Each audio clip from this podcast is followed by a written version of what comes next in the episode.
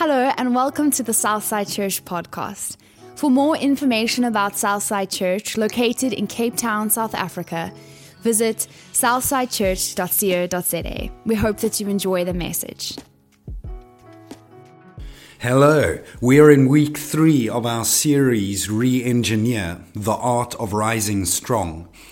And uh, our anchor verse for the series has been Matthew chapter 7, verse 24 to 27, where Jesus says the words Anyone who listens to my teaching and follows it is wise, like a person who builds a house on solid rock. Though the rain comes in torrents and the floodwaters rise and the winds beat against that house, it won't collapse because it is built on bedrock. But anyone who hears my teaching and doesn't obey it is foolish, like a person who builds a house on sand. When the rains and floods come and the winds beat against that house, it will collapse with a mighty crash. And as we reflected on the scripture, we acknowledge that success can only be sustained if there is a strong foundation on which we build our lives. Yet so often our focus and energy go into building a life of success while failing to ensure we have the foundation on which to sustain it. Augustine of Hippo said, Do you wish to rise? Begin by descending. You plan a tower that will pierce the clouds. Lay first the foundation of humility lay first the foundation of humility. And as I was preparing, I realized this would have been the kingdom principle we, we should start with. Today, we're going to look at the kingdom principle of humility in building a strong foundation in our personal lives. Proverbs chapter 11, verse 2 says, When you act with presumption, convinced that you're right, don't be surprised if you fall flat on your face. But walking in humility helps you make wise decisions. The writer, speaker, and leadership expert Jenni Catron, in her book Clout, says, Humility allows us to anchor our identity in Christ first and live from a place of confidence in Christ in us. So humility anchors us in Christ. That's like building your life on the rock. You're anchored. But humility also allows us to rise strong. As James chapter 4 verse 10 in the Bible says, Humble yourselves before the Lord and he will lift you up in honor. The meaning of lift you up in the Greek there is to raise high. Humility anchors us in Christ and allows us to rise strong. Because at the end of the day, God wants to bless your rising success by anchoring your achievements on the foundation of His truth. And to build upon the foundation of His truth requires walking in humility. But what is humility? Because often humility is misunderstood to mean humiliation. We often understand humility in the negative sense, to be put low, humiliated, and shamed. For the ancient world, humility only had a negative meaning. Public honor was prized, but lowering yourself before an equal was despised. In the ancient world, taking hold of the honor due to your merit was perfectly acceptable, but lowering yourself to an equal was detested. Today, though, humility can also be viewed in a positive light. We may describe someone that we see as a great leader or someone that succeeded and describe them as both motivated visionaries that carry humility.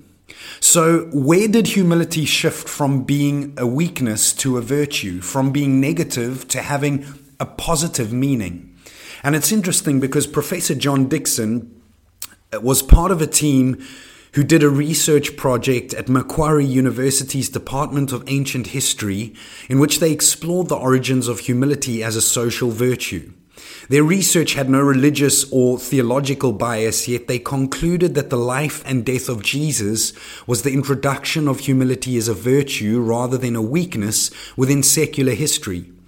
John Dickson, the professor, wrote with his studies While we certainly don't need to follow Christ to appreciate humility or to be humble, it is unlikely that any of us would aspire to this virtue were it not for the historical impact of his crucifixion on art, literature, ethics, law, and philosophy. The virtue of humility is ours to embrace because of Jesus. God in flesh was the very one which reshaped humility from something which was understood as weakness to becoming a virtue we can aspire to. That means that humility today doesn't have to be the negative humiliation it once was. But in a positive context, it now means the noble choice to lower yourself for the sake of others, just like Jesus did for us. In the book of Philippians, chapter 2, verse 6 to 8, it says, Though Jesus was God, he did not think of equality with God as something to cling to. Instead, he gave up his divine privileges. He took the humble position of a slave and was born as a human being. When he appeared in human form, he humbled himself in obedience to God and died a criminal's death on a cross. It's funny because Professor John Dickson then goes on to describe how the first historically datable reference to this shift in humility as a virtue through Christ comes from a letter written by the Apostle Paul to the Christians in the Roman colony of Philippi in northern Greece. And for you and I, it's actually documented in the pages of Philippians chapter 2, verses 3 to 5. And it says, Don't be selfish. Don't try to impress others. Be humble, thinking of others as better than yourselves. Don't look out only for your own interests, but take an interest in others too. You must have the same attitude that Christ Jesus had. So, how do we embrace a humble attitude like Jesus? The answer to that begins with having a clear, accurate understanding and definition of true humility. And Professor John Dickson concludes with the following definition in his book, Humilitas. He says, Humility is the noble choice to forego your status, deploy your resources, or use your influence for the good of others before yourself. With that definition, there are three ways I believe we can respond to developing a life of humility like Christ. The first thing we do is number one, identify and embrace your strengths confidently. If we're called to leverage our strengths for the good of others, we need to have identified and embraced them in our personal lives. Very often we think humility is kind of deflecting from acknowledging any of our strength and rather remaining weak and giving all the acknowledgement to God outside of who we are. Yet God gives us clear strengths He wants us to use in order to be leveraged for the good of others.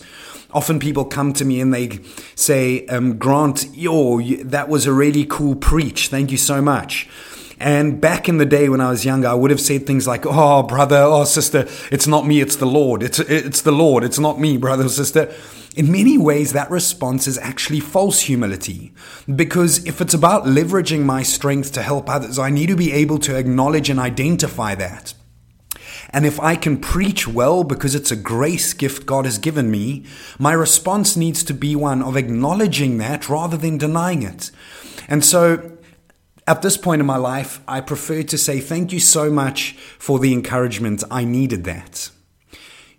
You need to identify and embrace your strengths confidently, number one. Number two, if you're going to live out of true humility, you need to identify and accept your limitations courageously. You see, identifying your strengths confidently and accepting your limitations courageously is very important because a humble life leads through strengths but connects through weakness. A humble life leads through strengths but connects through weakness. And as I thought about that concept, I remembered Jesus, the one who reshaped humility into a virtue in the first place.